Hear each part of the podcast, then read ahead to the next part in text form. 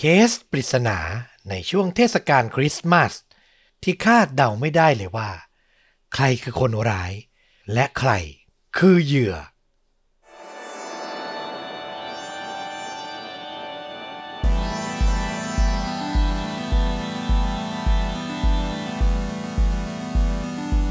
สวัสดีครับ สวัสดีครับ คาดจริงยิ่งกว่าหนังพอดแคสต์จากช่องชวนดูดะอยู่กับต้อมครับ แล้วก็ฟลุกครับ กับหนึ่งเหตุการณ์ฆาตกรรม พร้อมการแนะนำภาพยนตร์ที่มีเนื้อหาใกล้เคียงกับเรื่องจริงที่เรากำลังจะถ่ายทอดนะครับ วันนี้ก็เป็นคิวของต้อมที่จะนำเรื่องราวมาเล่าให้คุณผู้ฟังแล้วก็ฟลุก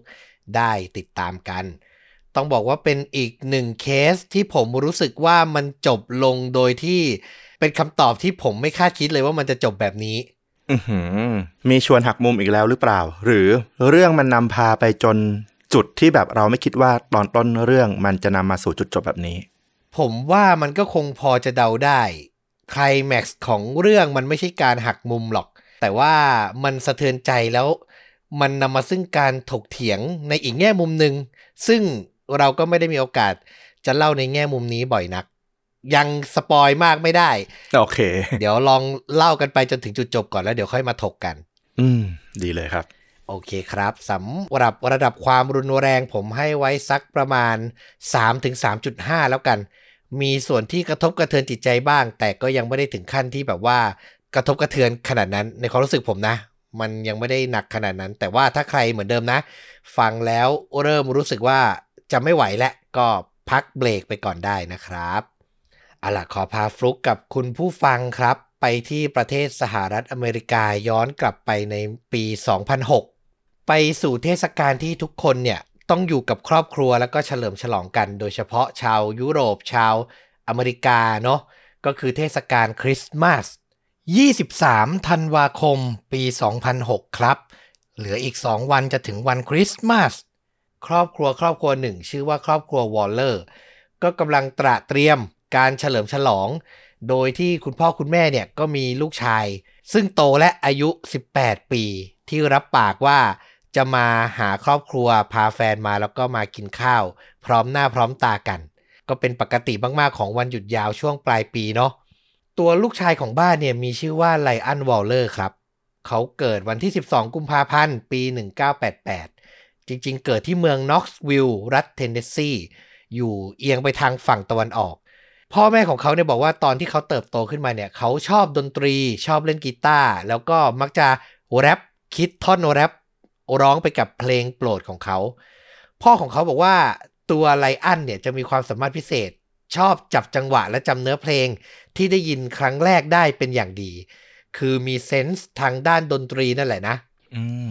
ต่อมาไรอันครับ ย้ายไปอยู่ที่เมืองฟินิกซ์รัฐแอริโซนามันจะเอียงมาทางตะวันตกหน่อย ก็คือไกลจากเมืองเกิดพอสมควร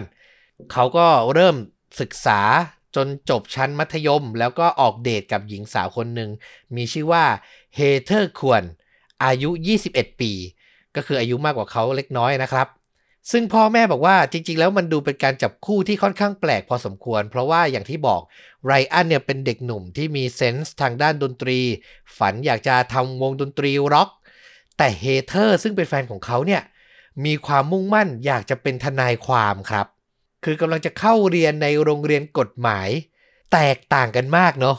เออ ก็ถือว่าแบบฝั่งหนึ่งก็ดูซีเรียสไปเลยจริงจังไปเลยนะ อีกฝั่งหนึ่งก็แบบดูชิลๆเน้นทางด้านศิลปินอะไรนี้ก็โอ้โห ก็เป็นครอบครัวที่ถ้าเป็นครอบครัวในอนาคต ก็ดูน่าสนใจเหมือนกันนะเออ ใช่ ตอนนั้นทั้งคู่ก็ตกลงปรงใจคบหากัน ออกเดทกันแค่ 8 เดือนเท่านั้นเอง แล้วก็ตัดสินใจย้ายเข้ามาอยู่บ้านหลังเดียวกัน ก็ฝรั่งอะเนาะอายุประมาณ 18-19เขาก็จะเริ่มออกไปใช้ชีวิตเองแล้วเฮเธอร์เนี่ยจากการเล่าของครอบครัวของเธอเนี่ยก็บอกว่า เธอเป็นหญิงสาวที่สวยงามช่างคิด แล้วก็มักจะรับรู้ความทุกข์ในจิตใจของผู้คนรอบข้าง เธอซึมซับมันเข้ามา แล้วก็มีความหวังว่าจะมอบมิตรภาพและมอบความยุติธรรมให้กับคนรอบข้างของเธอได้ คือเธอเป็นอย่างนี้มาตั้งแต่เด็กแหละ ก็เลยเติบโตมาแล้วก็อยากเป็นทนายความในเวลาต่อมานะครับ ต้องบอกว่าในช่วงเทศกาลคริสต์มาสปี 2006 นั้น ทั้งไรอันและเฮเธอร์ต่างตื่นเต้นมากที่จะมีเวลาใช้ชีวิตอยู่ด้วยกัน ว่างๆเลยไม่ต้องเรียนไม่ต้องทำงาน ซึ่งแผนการของทั้งคู่มันเรียบง่ายมากๆ คือ อยากจะใช้เวลาช่วงบ่ายช่วงเย็นเนี่ยอยู่ในบ้านด้วยกัน แล้วก็นอนดูซีรีส์เท่านั้นเอง ดูทีวีด้วยกันไปใช้เวลาอยู่ด้วยกันข้างๆกัน แล้วก็อย่างที่บอกครับ 23 ธันวาคมในช่วงเย็นเนี่ย ทั้งคู่ก็มีแผนที่จะไปที่บ้านครอบครัววอลเลอร์ก็คือ พ่อแม่ของฝ่ายชายเนาะเพื่อที่จะได้ไปรับประทานอาหารไปดินเนอร์ ฉลองเทศกาลคริสต์มาสด้วยกัน แต่พอถึงเวลาใกล้ๆสองทุ่มครับ พ่อและแม่ของไลอันที่กำลังตระเตรียมอาหารอยู่ ก็เกิดสงสัยว่าเอ๊ะมันใกล้จะถึงเวลารับประทานอาหารค่ำแล้วทำไมลูกชายของเขายังไม่พาคนรักมาสักที ตัวผู้เป็นพ่อเนี่ยก็เลยตัดสินใจลองโทรศัพท์ ไปตามที่บ้านที่ทั้งคู่เนี่ยอยู่ด้วยกันเนาะไรอันกับเฮเธอร์ แต่โทรไปกี่ครั้งก็ไม่มีคนรับแต่อย่างใด คือวันนั้นมันเป็นวันของครอบครัวเป็นวันหยุดที่ไม่มีทางที่จะมีธุระอย่างอื่นอะต่อให้มีธุระอย่างอื่น ก็น่าจะโทรมาบอกพ่อแม่สักหน่อยว่าจะไปไหน หายไปไหน แต่นี่มันไม่มีสัญญาณตอบรับจากไรอันมาเลยทำให้พ่อและแม่ของไรอันเนี่ยค่อนข้างเริ่มจะตื่นตระหนกแล้วลูกชายกับแฟนสาวเนี่ยเป็นอะไรหรือเปล่า สุดท้ายทั้งคู่ทั้งพ่อและแม่ก็เลยตัดสินใจ เดินทางไปที่บ้านที่ไรอันและเฮเธอร์อยู่ด้วยกันครับ ก็ไปตรวจสอบดูบริเวณหน้าบ้าน จะดูว่าลูกตัวเองเนี่ยอยู่ในบ้านไหม ง่ายสุดก็คือต้องดูที่โรงรถเนาะว่ารถจอดอยู่หรือเปล่า แต่ปรากฏว่าประตูหน้าโรงรถ ก็ปิดล็อกครับ เปิดไม่ได้ เช็คไม่ได้เลยว่ามีรถจอดอยู่ไหมพอไปที่บริเวณประตูหน้าบ้าน ไปกดออดไปเคาะประตูเรียก บิดลูกบิดประตูดู ปรากฏว่าประตูล็อกแล้วก็ไม่มีสัญญาณตอบรับจากในบ้านแต่อย่างใดอะอืมคือมันเงียบจนผิดปกติ จะไปไหนก็ไม่บอกกัน สุดท้ายพ่อและแม่ เริ่มรู้สึกว่ามันน่าจะค่อนข้างน่ากลัวแล้วคือลูกชายเขาอะติดต่อกับเขาโดยตลอดมีอะไรบอกตลอด แต่เกิดเหตุการณ์แบบนี้ มันผิดปกติมากๆ ก็เลยตัดสินใจ โทรศัพท์ แจ้งเจ้าหน้าที่ตำรวจให้มาตรวจสอบดูที่บ้านของลูกชายสักหน่อย แต่ด้วยความที่มันเป็นเทศกาลคริสต์มาสอะมันมีเหตุการณ์วุ่นวาย มีการโทรศัพท์ เข้าไปแจ้งเหตุฉุกเฉินมากมายเต็มไปหมดเลย นึกภาพเหมือนสงกรานต์บ้านเราอะนะโอ้โหโรงพยาบาลนี่แน่นขนาดไปหมดจากอุบัติเหตุต่างๆ รวมถึงสถานีตำรวจแน่นอนว่ามีได้การได้มีเรื่องรับแจ้งตลอดทั้งวันแน่นอน ใช่ ต่อให้พ่อและแม่จะใจร้อนร้อนใจขนาดไหน แต่ก็ต้องรอเจ้าหน้าที่ถึง3ชั่วโมงเต็มอือหือๆกว่าเขาจะมาถึงที่บ้านของไรอันกับเฮเธอร์ คือล่วงเลยเวลาไปดึกแล้วอะเจ้าหน้าที่มาถึงก็ทำการตรวจสอบบริเวณรอบๆบบ้าน ส่องไฟฉายเข้าไปดูในบ้าน ตอนแรกที่ดูบริเวณหน้าบ้านก็ไม่เจออะไรที่มันผิดปกติ แต่พอเจ้าหน้าที่อ้อมไปทางด้านประตูด้านหลังบ้านเท่านั้นแหละครับ ส่องไฟฉายเข้าไป พวกเขาเห็นสิ่งที่ไม่คาดคิด คือร่างปริศนาร่างหนึ่งเหมือนนอน หมดสติอยู่ภายในบ้านอะอืมคือในบทความเขาบอกว่าตำรวจอะเห็นร่างนอนแน่นิ่ง แล้ววิเคราะห์เอาเองด้วยซ้ำว่า หรือจะเป็นศพอืมแต่ประเด็นที่ผมจะบอกก็คือ พวกเขาไม่ได้ดูเร่งรีบอย่างที่เราเข้าใจ คือถ้ามันเป็นเหตุฉุกเฉินเห็นร่าง นอนสลบแน่นิ่งอย่างนั้น ตำรวจน่าจะมีอำนาจพอที่จะอาจจะพังประตูเข้าไปหรืออะไรอย่างนั้นใช่ไหม นั่นสิ แต่นี่พวกเขาเลือกจะทำตามระเบียบขั้นตอน คือตัดสินใจ วอวิทยุไปที่สถานีเพื่อขอหมายค้นอืมทำไมมันเป็นอย่างนั้น ไม่แน่ใจเหมือนกันว่าอะไรที่ทำให้เจ้าหน้าที่ไม่ดูไม่ได้เร่งรีบเท่าที่ควร พวกเขาทำตามกระบวนการแบบถูกต้องเป๊ะๆเลย หรือเป็นไปได้ไหมว่าเขามองว่าเป็นช่วงเทศกาลก็มีคนที่อาจจะแบบเมาแล้วหลับอะไรเงี้ยก็เลยช่างใจอยู่ อันนี้ก็พยายามคิดเข้าข้างตำรวจนะ นั่นน่ะสิผมก็ยังแอบตั้งคำถามอยู่ พวกเขาวิทยุเรียกรถพยาบาล แล้วก็ตัดสินใจขอหมายค้นอย่างเป็นทางการ ซึ่งทำให้ต้องรอเพิ่มอีกถึง1ชั่วโมงเต็มๆพอหมายค้นออกมา ทีนี้ตำรวจเนี่ยอยู่เต็มพื้นที่บ้านหลังนั้นเลย สภาพคือมีรถจอดอยู่นับ10คัน มีเฮลิคอปเตอร์บินตรวจสอบ รอบๆเต็มเลย เป็นเหตุใหญ่เหตุร้ายแรงไปแล้ว เจ้าหน้าที่แทนที่จะพังประตูเข้าไปนะ ก็เลือกจะใช้วิธีการหาคนที่เชี่ยวชาญมาลองสะเดอกกุญแจก่อนอืมคือทำอะไรมันดู ชักช้าดูไม่เข้าทีไม่ทันการไปหมดเลย แต่ผมก็หาเหตุผลไม่เจอจริง ๆ คุณผู้ฟัง แต่นี่คือก็คือพูดไปตามที่บทความที่ผมอ่านเนี่ยเขาเล่าจริง ๆ นะ ก็พยายามสะดอกกุญแจแต่สุดท้าย ระหว่างที่พยายามอยู่นั้นน่ะมันไขไม่ได้ใช่ไหมอยู่ดีๆครับ เจ้าหน้าที่และคุณพ่อคุณแม่ที่อยู่ภายนอก ก็ได้ยินเสียงเคลื่อนไหวจากภายในบ้าน แล้วก็จับใจความได้ว่าเสียงนั้นน่ะเป็นเสียงของไรอันลูกชายของพวกเขาเองอะ่ะ เอ้าสรุปไลอันยังมีชีวิตอยู่ แล้วเหมือนเพิ่งได้สติตื่นขึ้นมา แล้วก็แบบงัวงเงียพูดจาอาจจะยังจับใจความไม่ได้นัก แล้วสุดท้ายก็เป็นไรอันนี่แหละ ที่เดินมาเปิดประตูด้านหลังบ้าน ให้เจ้าหน้าที่ตำรวจและผู้เป็นพ่อและแม่เดินเข้ามา ก็ต้องบอกว่าพ่อและแม่เนี่ยยังไม่ได้รับอนุญาตให้เข้ามาหรอก ต้องเป็นเจ้าหน้าที่เนี่ยเข้าไปตรวจสอบที่เกิดเหตุก่อน ภาพแรกที่เจ้าหน้าที่เห็นคือไรอันมีรอยฟกช้ำสีดำช้ำเลือดช้ำหนองขนาดใหญ่เลยนะ อยู่ที่บริเวณใบหน้าบริเวณ เบ้าตา ผมจะส่งรูปไปให้คุณฟลุกดู เพื่อจะได้อธิบายให้กับคุณผู้ฟังที่อาจจะไม่ได้เห็นภาพ ได้ชัดเจนขึ้น ลองดูคุณฟลุกประมาณนี้เลย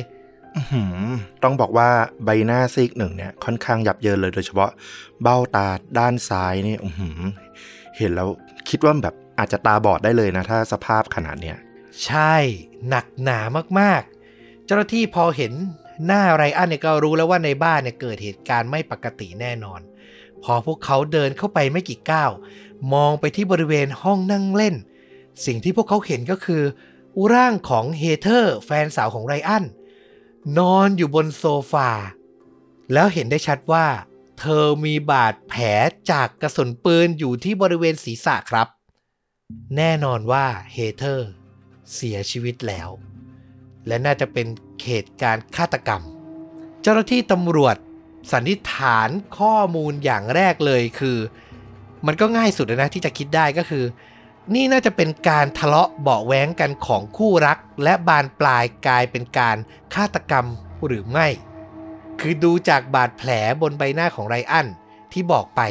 มันดูมีความรุนแรงและมีความเป็นไปได้มากๆว่า ถ้าแฟนสาวของเขาทำร้ายเขาหนักขนาดนั้น มันเป็นไปได้มากเลยที่เขาอาจจะโมโห แล้วก็ตัดสินใจโต้ตอบกลับไป ตำรวจเริ่มตะโกนใส่ไรอัน บอกให้เขาเนี่ยคุกเข่าลงกับพื้น แล้วจากนั้นเจ้าหน้าที่ก็พลิกตัว แล้วก็ใส่กุญแจมือกับไรอัน คือเขาอะกลายเป็นผู้ต้องสงสัยที่ชัดเจนไปแล้วไง แล้วเหล่าเจ้าหน้าที่อะจับไรอัน ไปรอบริเวณด้านหลังรถตำรวจ คือควบคุมตัวเขาไปก่อน เจ้าหน้าที่บางส่วนพยายามสอบถามเขานะว่าเกิดอะไรขึ้นในบ้าน แต่สิ่งที่ไรอันตอบอะ มันดูไม่ค่อยมีสติคือเขาดูบอบช้ำจากบาดแผลที่ได้รับเป็นอย่างมาก แล้วก็พูดจาอะไรยังไม่ค่อยรู้เรื่องสักเท่าไหร่ อย่างที่เล่าไปว่าเหมือนเขาเพิ่งจะฟื้นคืนสติขึ้นมา และในที่สุดเจ้าหน้าที่ก็นำตัวของไรอันครับ ไปที่สถานีตำรวจ เข้าไปในห้องสอบสวนในเช้าวันที่ 26 ธันวาคม เขาถูกสอบสวนโดยนักสืบ ซึ่งการสัมภาษณ์ถูกบันทึกไว้ในกล้อง แล้วมันเป็นช่วงระยะเวลาที่ยาวนานอย่างมาก อย่างที่ผมบอกไปครับไลอันเนี่ยเห็นได้ชัดเจนเลยว่าเขาอะเหมือนมีร่องรอยถูกทุบตีที่ศีรษะอย่างรุนแรง ใบหน้าของเขายังคงเปื้อนเลือดอยู่ดวงตาข้างหนึ่งเนี่ยมันบอบช้ำมากจริงๆ แต่ตำรวจแทบจะไม่สนใจอาการบาดเจ็บของเขาเลย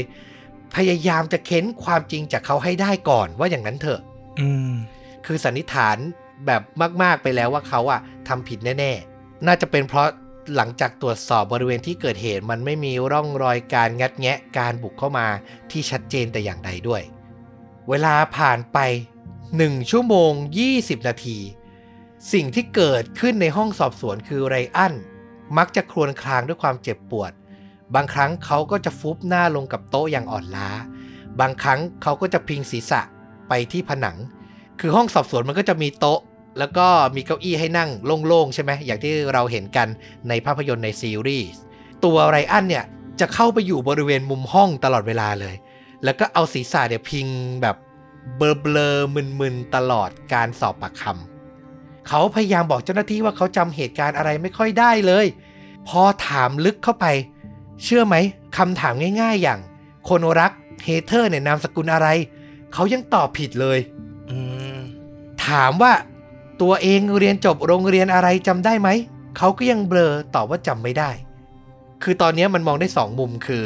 เขาเบลอจริง ๆ จากแผล หรือเขาพยายามตีมึน ใช้บาดแผลเนี่ยให้เป็นประโยชน์ แล้วก็เหมือนให้การไม่รู้เรื่องไปเลยอะไรอย่างนั้นน่ะ เจ้าหน้าที่ก็เลยเหมือนสองจิตสองใจก็ยังไม่หยุดนะ พยายามเค้น พยายามซักถามเขาต่อไป ถามไรอันว่าเกิดอะไรขึ้นกับใบหน้าไหนเล่าให้ฟังสิ ตอนแรกไรอันก็บอกว่าเขาไม่รู้หรอกว่าเกิดอะไรขึ้นจำไม่ได้ ต่อมาสักพัก พอเค้นหนักๆเขาก็บอกว่าเฮเทอร์ชนเขามันเป็นอุบัติเหตุ แต่พอถามต่อไปเรื่อยๆ เขาก็จะลามไปถึงว่า มีคนที่เขารู้จักอะบุกเข้ามาในบ้าน พร้อมกับพ่อของผู้ชายคนนั้น ผู้ชายที่บุกเข้ามานะ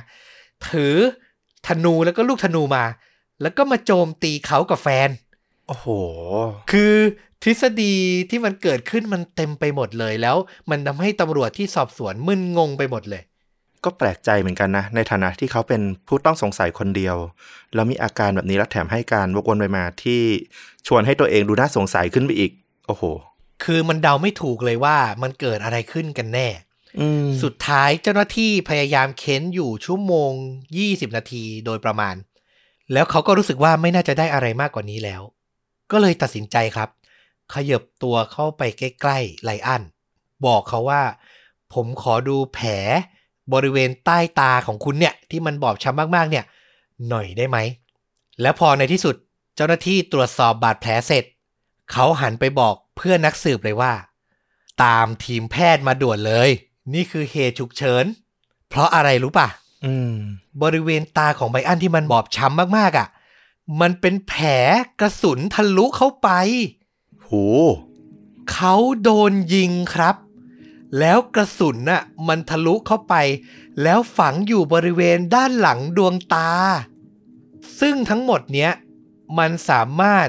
ตรวจเจอได้ตั้งแต่เจอตัวไรอันที่บ้าน เลยก็ได้นะ ถ้าเพียงแต่เจ้าหน้าที่ตำรวจตัดสินใจนำตัวเขาไปให้หน่วยแพทย์ฉุกเฉิน ที่ก็เดินทางไปถึงที่เกิดเหตุแล้วอะตรวจสอบร่างกายเขาก่อน จะเจอได้ง่าย ๆ เลยว่า เขาถูกยิง จ่อยิงที่ศีรษะเลย แต่เจ้าหน้าที่ตำรวจเลือกจะมองเขาเป็นผู้ต้องสงสัย แล้วจับเขามาเค้นสอบปากคำแทนน่ะ โดยไม่ได้ตรวจร่างกายแต่อย่างใด โอ้โห คือมันเป็นจุดที่ผิดพลาดอย่างแรงมากของเจ้าหน้าที่ พอส่งตัวไรอันนะ ไปหาทีมแพทย์ ทีมแพทย์ส่งต่อไปที่หน่วยห้องฉุกเฉินที่โรงพยาบาลเลย แล้วก็พบว่ากระสุนน่ะมันเข้าไปทางด้านซ้ายของใบหน้าติดอยู่ด้านหลังดวงตาอย่างที่ผมบอกไป ส่งผลให้ตาและสมองของเขาบวม มีอาการบาดเจ็บภายในจำนวนมากจากเศษกระสุน แล้วก็เศษกระดูกที่มันแตก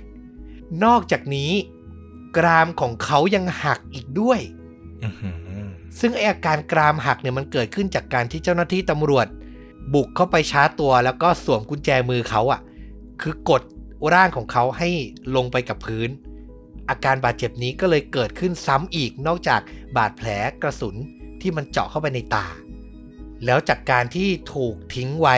6 ชั่วโมงเต็มๆนะ ก่อนจะส่งตัวไปที่โรงพยาบาลทำให้อาการบาดเจ็บ ส่งผลให้กลายเป็นการติดเชื้อ แล้วก็แพร่กระจายจากบริเวณดวงตาไปที่สมอง ท้ายที่สุด ไรอันต้องรักษาตัวอยู่ในโรงพยาบาลนานถึง 35 วันนะครับ กว่าที่เขาจะออกมาได้ แล้วไม่ได้ออกมาแบบเป็นปกติ สุดท้าย เขาสูญเสียตาข้างซ้าย แล้วก็สมองส่วนใหญ่ไปอะอืมคือทั้งหมดมัน make sense แล้วมันก็ตอบคำถามเลยว่าทำไมเขาถึงให้การวกวน ในห้องสอบสวนวันนั้น เพราะการบาดเจ็บจากบาดแผลจากกระสุนนี่แหละ แล้วต่อมาทั้งชีวิตหลังจากนั้นนะ เขาจะต้องทุกข์ทรมานจากอาการชักอย่างรุนแรง ที่จะเกิดขึ้นเมื่อไหร่ก็ไม่รู้เลย เนื่องมาจากการบาดเจ็บทางสมอง โหดร้ายมากๆเนาะเป็นเรื่องราวที่เกิดขึ้นจากผู้ต้องสงสัยอันดับหนึ่งจริง ๆ แล้วเขาก็คือเหยื่ออีกคนหนึ่งเท่านั้นเอง เชื่อว่าทั้งฟลุกแล้วก็คุณผู้ฟังอยากรู้แล้วล่ะว่าอ้าวแล้วไรอันกับเฮเธอร์ถูกคนร้ายตัวจริง ซึ่งคือใครกันแน่ล่ะ ที่บุกเข้ามาทำร้ายอืมเหตุการณ์มันเกิดขึ้น 23 ธันวาคมครับ ในช่วงบ่ายๆเย็นๆ ที่ไรอันและเฮเธอร์ดูซีรีส์ด้วยกันอย่างที่ผมเล่าไป อยู่ดีๆ ก็มีเสียงกริ่งที่ประตูหลังบ้าน เหมือนมีใครมาหาแต่ก็แปลกนะเข้าจะเข้ามาทางด้านหลัง คือทั้งคู่ไม่แน่ใจว่าเป็นใครเลย ไม่ได้คิดว่าจะมีใครมาในวันหยุดเช่นนี้ไลอันก็เลยบอกให้เฮเธอร์นั่งไป อยู่ที่โซฟาในห้องนั่งเล่นไปนั่นแหละเดี๋ยวเขาจะไปเปิดดูเองเขาก็ไปเปิดประตูดู อยู่ดีๆความโกลาหลก็เกิดขึ้น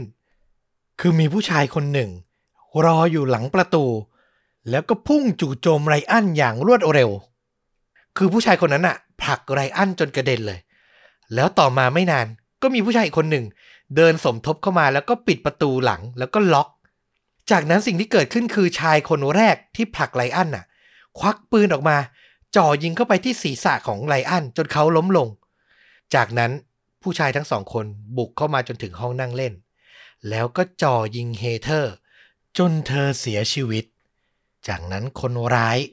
เหมือนจะตื่นตะลึง เหมือนจะเพิ่งรู้ตัวว่าทำเกินกว่าเหตุไป ก็พากัน หลบหนีออกทางด้านหลังทางเดียวกับที่เข้ามา พวกเขาเข้าใจว่าทั้งสองคนเสียชีวิตแล้ว แต่ที่จริงไรอันเพียงแค่สลบไปครับ แล้วเขาก็ต้องรอจนถึงช่วงค่ำกว่าที่พ่อและแม่เนี่ยจะมาตามหา เจ้าหน้าที่จะเปิดประตูเข้ามาจนเจอ เรียกว่ารอแบบทรหดจริง ๆ คือรอดชีวิตถึงตรงนั้นได้ก็อึดแล้ว แล้วยังถูกตำรวจ ลากไปสอบปากคำอีกถึง6ชั่วโมงกว่าจะถึงมือหมออะโอ้โห เป็นอะไรที่มันผิดพลาดแล้วก็น่าเศร้ามาก ๆ เลยครับ เจ้าหน้าที่ตำรวจอะจับประเด็นได้จากการให้การของไรอันที่ผมเล่าไปจำได้ไหม ที่บอกว่ามีคนรู้จักของเขาอะบุกเข้ามาแล้วก็ถือคันธนูเข้ามา จะมาทำร้ายเขากับแฟน นั่นแหละเชื่อไหม มันคือความจริง มันผิดไปแค่ว่าเล่าว่าเป็นคันธนูเท่านั้นเอง แต่จริง ๆ มันคืออาวุธปืน พอเจ้าหน้าที่นำเบาะแสเนี้ยไปตามตัวต่อ พวกเขาก็จับคนร้ายได้ครับ ชายผู้ก่อเหตุหลักเนี่ยมีชื่อว่าริชชี่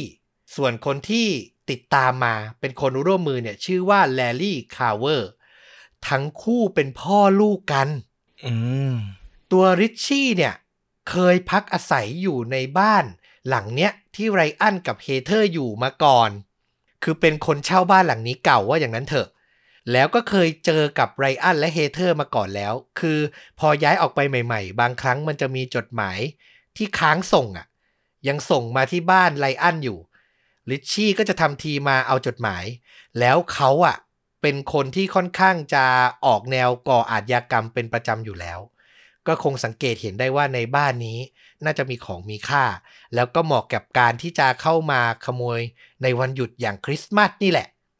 คือคาดกันว่าเขาน่าจะคิดว่าไรอันกับเฮเธอร์เนี่ย ไม่อยู่บ้านหรอกวันนั้น ก็เลยลอง test ลองกดกริ่ง กดออดดู แต่พอปรากฏว่าไรอันเปิดประตูออกมา เหมือนตั้งใจมาแล้วก็เลยตกกระไดพลอยโจนดำเนินแผนการต่อไป เข้าไปจ่อยิงทั้งสองคน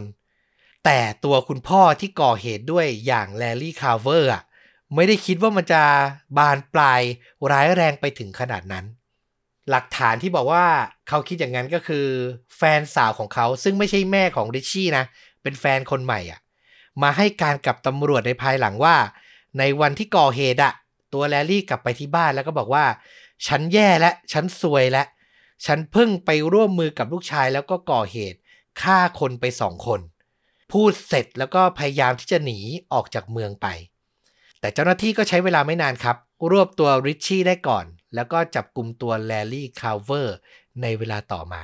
อืมในที่สุดมันก็จบลงที่เป็นคดีที่พยายามฆาตกรรมแล้วก็ก่อเหตุ เพื่อจะปล้นบ้านคนนะนะ แต่สิ่งที่มันน่าเศร้าถัดมาจากนั้นก็คือ เจ้าหน้าที่ตำรวจอะตั้งข้อหากับริชชี่ได้ชัดเจนมากๆ แล้วเขาก็ถูกตัดสินให้จำคุกตลอดชีวิตโดยไม่มีสิทธิ์ขอรับทันบนเลย คืออยู่ในคุกยันเสียชีวิตยันตายแน่นอน แต่ตัวผู้เป็นพ่อที่มีส่วนช่วยเหลืออย่างแลลี่อะมันมีกฎหมายของรัฐอยู่ ว่าผู้ที่เป็นภรรยาอย่างที่ผมเล่าไปนะ คนรักคนใหม่ของแลลี่ ผู้เป็นพ่อของคนร้ายเนี่ย ต่อให้ไปให้การกับตำรวจอย่างนั้นน่ะ แต่เธอมีสิทธิ์ที่จะยื่นบอกว่าฉันเป็นภรรยา ฉันจะไม่ให้การให้ร้ายกับสามีอืมคือมันมีกฎหมายนี้อยู่ ทะเบียนสมรสมันเป็นตัวป้องกันอยู่ เธอตัดสินใจใช้สิทธินี้ ไม่อนุญาตให้ตำรวจนำคำให้การของเธอไปใช้ในชั้นศาล นั่นทำให้ไม่มีหลักฐานเพียงพอที่จะบอกว่าแลลี่มีส่วนรู้เห็นในการก่อเหตุอะคือเอาผิดเขาไม่ได้อะเชื่อไหมมจนต่อมาพ่อและแม่เนี่ยต่อสู้ แล้วก็บอกกับทางรัฐเลยว่านี่มันเป็นข้อบกพร่องของกฎหมาย เราจะต้องแก้ไขมันแล้วก็นำคนที่ผิดจริงเนี่ย กลับมาขึ้นศาลให้จงได้ สุดท้ายเขาต่อสู้ จนทางรัฐแอริโซนาออกกฎหมายมา ใช้ชื่อของเฮเธอร์ควร แฟนสาวของไรอันที่เสียชีวิตไปเลยนะ คือเป็นกฎของเฮเธอร์เลยเป็นประมวลกฎหมายของเฮเธอร์เลย ที่จะทำให้เจ้าหน้าที่เนี่ยสามารถยื่นเรื่องแทรกแซง และบังคับใช้คำให้การจากภรรยาได้ ต่อให้เธอจะยืนยันว่าไม่พร้อมจะให้การ เพื่อที่จะทำให้สามีรับผิดแต่อย่างใดอะ พอกฎนี้ออกมาผมไปตามข่าวสุดท้าย เรื่องราวมันเลยมาจากปี 2006 มาถึงปี 2012 เลย ในที่สุดศาลก็ตัดสินว่าแลลี่มีความผิดตามลูกชายของเขาไป แล้วก็ได้รับโทษจำคุกตลอดชีวิตเช่นเดียวกันครับ คือในที่สุดโทษทันมันก็ตามทันคนที่ก่อเหตุจนได้นะ แต่อย่างที่บอกครับผมว่าจุดสำคัญของเรื่องนี้ที่ผมช็อกมากๆ มันคือการปฏิบัติหน้าที่ของเจ้าหน้าที่ณบริเวณที่เกิดเหตุอะอืมครอบครัวของไรอันก็พยายามจะฟ้องร้องนะ ต่อรัฐต่อกรมตำรวจที่เมืองฟินิกซ์ถึงวิธีที่เขาจัดการกับคดีนี้ที่มันดูไม่ถูกต้องเลย แต่สิ่งที่เกิดขึ้นคือทางกรมตำรวจ ตัดสินใจยื่นคำร้องเพื่อให้ศาลเนี่ยยกฟ้อง โดยนำเสนอรายงานผู้เชี่ยวชาญด้านสมอง คือกรมตำรวจว่าจ้างแพทย์ผู้เชี่ยวชาญมาเลย เพื่อประเมินบอกว่าไอการที่แพทย์รักษาตัวไลอันล่าช้าไป 6 ชั่วโมงเนี่ย มันไม่ได้สร้างความแตกต่างใด ๆ ต่อสภาพทางการแพทย์โดยรวมแต่อย่างใด คือบอกว่าถ้าไลอันไปโรงพยาบาลเร็วกว่านี้ คือออกจากที่เกิดเหตุไปที่โรงพยาบาลเลย ก็ยังมีค่าเท่าเดิม สมองเขาก็จะบาดเจ็บเท่าเดิม อันนี้คือสิ่งที่กรมตำรวจยื่นเรื่องไป แล้วสุดท้ายศาลฟังด้วยศาลก็ตัดสินใจที่จะไม่รับฟ้องจากพ่อและแม่ของไรอัน ซึ่งจุดนี้แหละมันก็ค่อนข้างน่าเศร้าเนาะอืมแล้วที่น่าเศร้าที่สุดครับ คือในวันที่ 20 มกราคมปี 2016 ไม่ถึง 10 ปีเต็มหลังจากเกิดเหตุ ตัวไรอันน่ะ เขาออกไปซื้อของที่ซูเปอร์มาร์เก็ตแห่งหนึ่ง แล้วเขาก็เกิดอาการชัก ซึ่งก็เป็นเอฟเฟกต์มาจาก การที่ถูกยิงในวันนั้นนั่นแหละนะ อย่างที่ผมบอกไป เขาอาจจะเกิดชักได้ทุกเมื่อ แต่ครั้งนี้พอชักแล้วอะมันทำให้เขาล้มแล้วศีรษะกระแทกอย่างรุนแรงจนเกิดบาดแผลเลือดออก แล้วสุดท้ายเขาก็เสียชีวิตลงครับ อืมคือไรอันวอลเลอร์ ผมว่ายังไม่ได้รับความยุติธรรมอย่างร้อยเปอร์เซ็นเท่าที่ครอบครัวเขาต้องการนะเนาะแต่ก็ต้องมาพบจุดจบที่น่าสลดซะก่อน อันนี้ก็ขอแสดงความเสียใจกับครอบครัวเขาย้อนหลังด้วย ผมรู้สึกว่ามันเป็นอะไรที่น่าเศร้าแล้ว มันสามารถป้องกันได้จริง ๆอะ่ะคือนิดเดียวเลยแค่ว่า เจ้าหน้าที่จับกลุ่มต่อให้สงสัยว่าเป็นคนร้าย แค่เปิดโอกาสให้เขาได้ตรวจสอบร่างกายดูสภาพการบาดเจ็บสักเล็กน้อย มันก็อาจจะดีขึ้นได้ คือต่อให้ภายหลังแพทย์ทางสมองมายืนยันว่าไม่เกี่ยวหรอก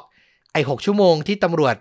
เพิ่มเวลาขึ้นมามันอาจจะไม่ได้เอฟเฟกต์อะไรขนาดนั้น มันก็คิดไปได้ อืมแต่มันก็คงดีกว่าจริง ๆอะ่ะ ถ้าเขาได้รับการรักษาที่เร็วกว่านี้เนาะผมไม่รู้หรอกว่ามันจะได้ผลหรือไม่ได้ผลดีขึ้นหรือไม่ดีขึ้น แต่มันก็น่าเสียดายอยู่ดี กับความรู้สึกของคนทั่วไปอย่างเราๆอะเนาะเราฟังเรื่องนี้มาเราก็มีจุดที่แบบชวนอยากถกอยากคุยเหมือนกันนะหลายจุด ตัวกฎหมายว่าด้วยเรื่องของภรรยาจะ ไม่ให้การเป็นโทษกับสามี อันเนี้ยเราเข้าใจนะว่าแต่ละวัฒนธรรม แต่ละสังคมมันก็จะมีที่มาที่ไปของแต่ละกฎหมาย คือมันเกิดเหตุการณ์อะไรบางอย่างขึ้นมา แล้วก็มีการออกกฎเพื่อมาแก้ไขหรือปรับปรุง ให้มันสอดคล้องกับความยุติธรรมในช่วงเวลานั้น เรานึกสถานการณ์หรือเหตุการณ์ที่มันทำให้เกิดกฎหมายอันนี้ออกมาไม่ได้นะนึกไม่ออกเหมือนกัน จะเดาได้ก็คือ เพื่อความสมานฉันภายในครอบครัว ไม่ให้ภรรยากับสามีต้องมีปัญหาการหากเกิดมีคดีอะไรขึ้นมาแล้วภรรยาแบบ ไปพูดแล้วกลายเป็นผลร้ายต่อสามีอะไรอย่างเงี้ยมันอาจจะไม่ใช่เรื่องฆาตกรรม หรือเรื่องร้ายแรงขนาดที่จะต้องติดคุกหรือประหารชีวิตอาจจะเป็นเรื่องเล็กน้อย แต่ว่ามันก็อาจจะทำส่งผลให้มันเกิดความบาดหมางในครอบครัวอันนี้พยายามคิดนะแต่ว่าพอถึงยุคสมัยหนึ่งเมื่อเหตุการณ์หรือบทบังคับต่างๆ มันบริบททางสังคมมันเปลี่ยนไปอะ หลาย ๆ สังคมก็จะเปิดช่องทางให้สามารถมีการพูดคุยหรือปรับปรุงแก้ไขกฎหมายบางอย่างขึ้นมาได้ ซึ่งมันก็เป็นเรื่องที่เราว่าเออแต่ละสังคมมันก็ต้องเรียนรู้กันไปเนาะจุดจุดหนึ่งมันอาจจะเป็นกฎหมายที่ดี แต่พอถึงจุดเวลาหนึ่ง มันก็อาจจะเป็นกฎหมายที่มีข้อบกพร่องขึ้นมา อย่างกรณีนี้เราก็มองว่าเออ ก็แปลกใจที่มันยังถูกใช้จนถึงคดีของเฮเธอร์ควรมาถึงตอนนั้นนะนะ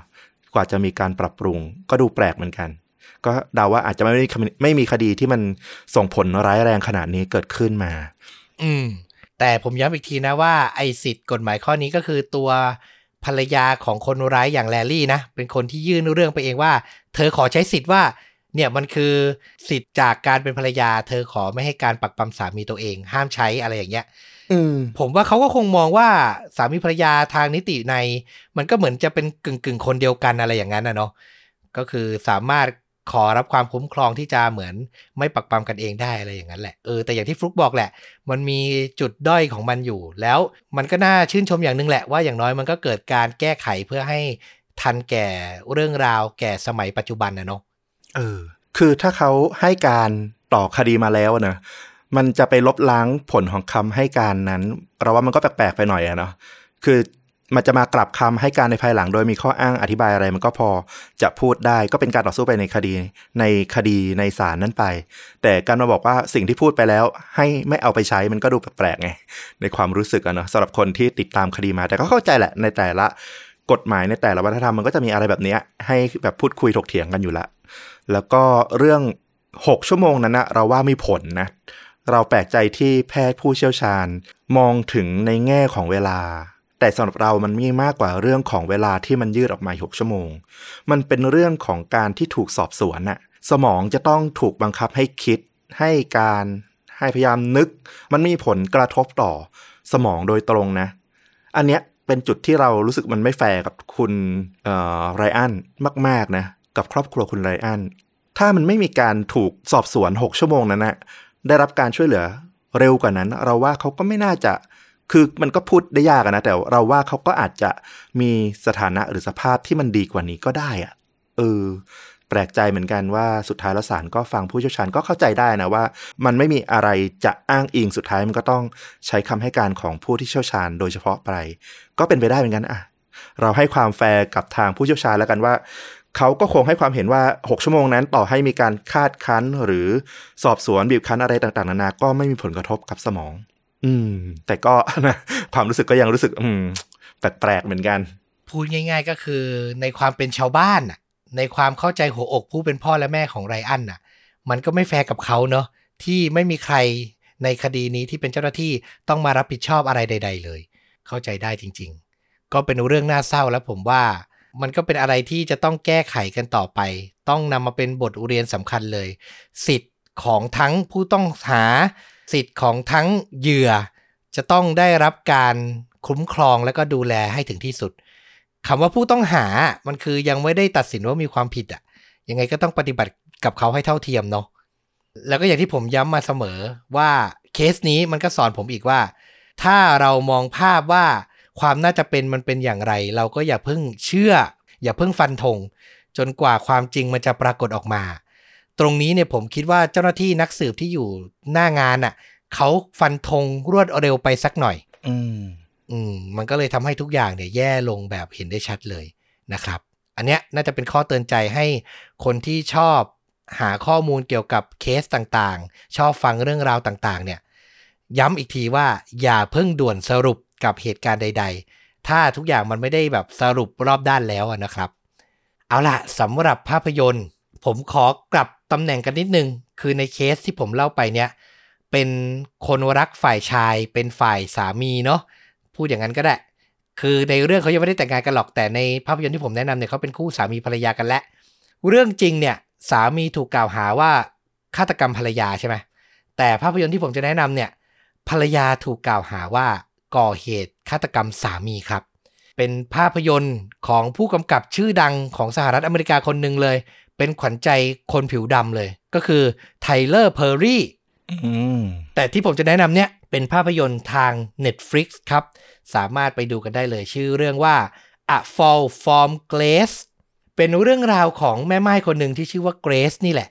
คือเธออะหย่าร้างไปแล้วเนอะแล้วก็เหงาแล้วก็มามีแฟนเด็ก แล้วในวันหนึ่งอะเธอก็รับสารภาพกับเจ้าหน้าที่ตำรวจว่า เธอก่อเหตุฆาตกรรมแฟนตัวเอง แล้วทีนี้คดีของเธอก็มีทนายผู้หญิงมือใหม่คนหนึ่งถูกมอบหมายให้มารับผิดชอบ ในเรื่องนี้เธอชื่อว่าแจสมินคือเจ้านายก็เหมือนแบบคดีนี้ปิดง่ายๆอะ คนร้ายสารภาพแล้วไม่มีอะไรหรอกไปทำให้มันจบๆซะ ก็มอบหมายให้ทนายมือใหม่ไป แต่พอแจสมินไปคุยกับเกรซในเรือนจำคุยไปคุยมาเธอก็พบข้อผิดปกติหลายอย่าง คือเกรซสารภาพ แต่สิ่งที่แปลกที่สุดคือ ศพของแฟนหนุ่มของเกรซไม่ถูกพบเจอแต่อย่างใดนะ อืม คือสารภาพว่าตัวเองฆาตกรรม แต่ศพหายไป อ้าว แล้วเรื่องราวจริง ๆ มันเป็นอย่างไรกันแน่ อันนี้คือสิ่งที่ทนายสาวอย่างแจสมินสงสัยทำให้เธอตัดสินใจ หรือฟื้นคดีนี้ขึ้นมาอีกครั้ง เพื่อจะยืนยันว่าเกรซอาจจะเป็นผู้บริสุทธิ์ก็ได้ ผมบอกเลยว่าหนังมันครบเครื่องมาก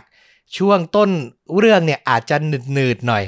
ก็จะเป็นการเล่าชีวิตของเกรซที่มาเจอกับแฟนหนุ่มได้อย่างไร ผิดหวังจากความรักมาแล้วเป็นอย่างไร ก็เหมือนเป็นคำให้การที่เธอเนี่ยเล่าให้แจสมินฟัง แต่พอผ่านช่วงต้นๆไปได้ เข้าสู่โหมดสืบสวน เข้าสู่โหมดให้การในศาลแล้วเนี่ยโอ้โห เรื่องมันเริ่มเข้มข้นขึ้น แล้วมันนำไปสู่บทสรุปที่ค่อนข้างหักมุมแล้วก็คาดไม่ถึง พอสมควรเลยอืม ผมว่าเป็นภาพยนตร์อีกเรื่องหนึ่งที่น่าสนใจแล้วก็รับชมได้ง่ายๆมากเซิร์ชหาใน Netflix ได้เลยนะครับ A Fall from Grace เป็นภาพยนตร์ที่ออกฉาย ออกสตรีมมิ่งในปี 2020 แนะนำแนะนำเรื่องนี้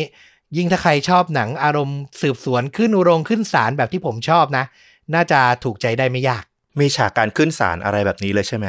ใช่ มีการว่าความในศาลมีการสืบสวนสอบสวนหาคำตอบและอย่างที่ผมบอกคือ บทสรุปมันพาเราไปอีกขั้นหนึ่ง ซึ่งก็บันเทิงดี อาจจะไม่ได้ถึงขั้นแบบโอ้โห ขึ้นหิ่งเหมือนหนัง ขึ้นโรงขึ้นศาลที่ดัง ๆ อย่างถ้าอันดับหนึ่งตลอดการในใจผมนะ ผมชอบ A Time to Kill อืมอ่า จากนิยายของจอห์นกริชแชมไม่รู้น้องๆ รุ่นใหม่รู้จักหรือเปล่า แต่ถ้าเป็นสมัยผมเนี่ย ถ้าสร้างจากนิยายของจอห์นกริชแชมเนี่ยสนุกแทบทุกเรื่อง อันเนี้ยผมชอบมากๆแมทธิวแมคคอนาเฮเล่นเป็นพระเอกเนาะอันนั้นอะเคยแนะนำมาแล้วครั้งหนึ่งอ่าขึ้นโรงขึ้นศาลสอบสวนอย่างนั้นเนี่ยโอ้สนุก แต่ A Fall from Grace สำหรับผมเนี่ยไปไม่ถึงขั้นนั้นหรอกแต่ ก็ยังดูเพลินอยู่ดี ก็ยังแนะนำอยู่ดี เอาละก็ครบถ้วนเนาะทั้งการเล่าเคสแล้วก็แนะนำภาพยนตร์ไปแล้ว และนี่ก็คือฆาตจริงยิ่งกว่าหนังใน episode นี้นะครับ เหมือนเดิมครับ สามารถสนับสนุนต้อมกับฟลุกโดยตรงได้ ด้วยการกดปุ่ม Super Thanks ส่งรายได้ให้เราโดยตรงครับ ปุ่มอยู่ใกล้ๆ ปุ่มกดไลค์กด Subscribe ใน YouTube เลย หรือจะสมัครสมาชิกช่อง สนับสนุนเราเป็นรายเดือน ก็ได้เช่นเดียวกันนะครับผม แล้วกลับมาพบกับต้อมกับฟลุกได้ในตอนต่อๆไป วันนี้ลาไปเพียงเท่านี้ สวัสดีครับ สวัสดีครับ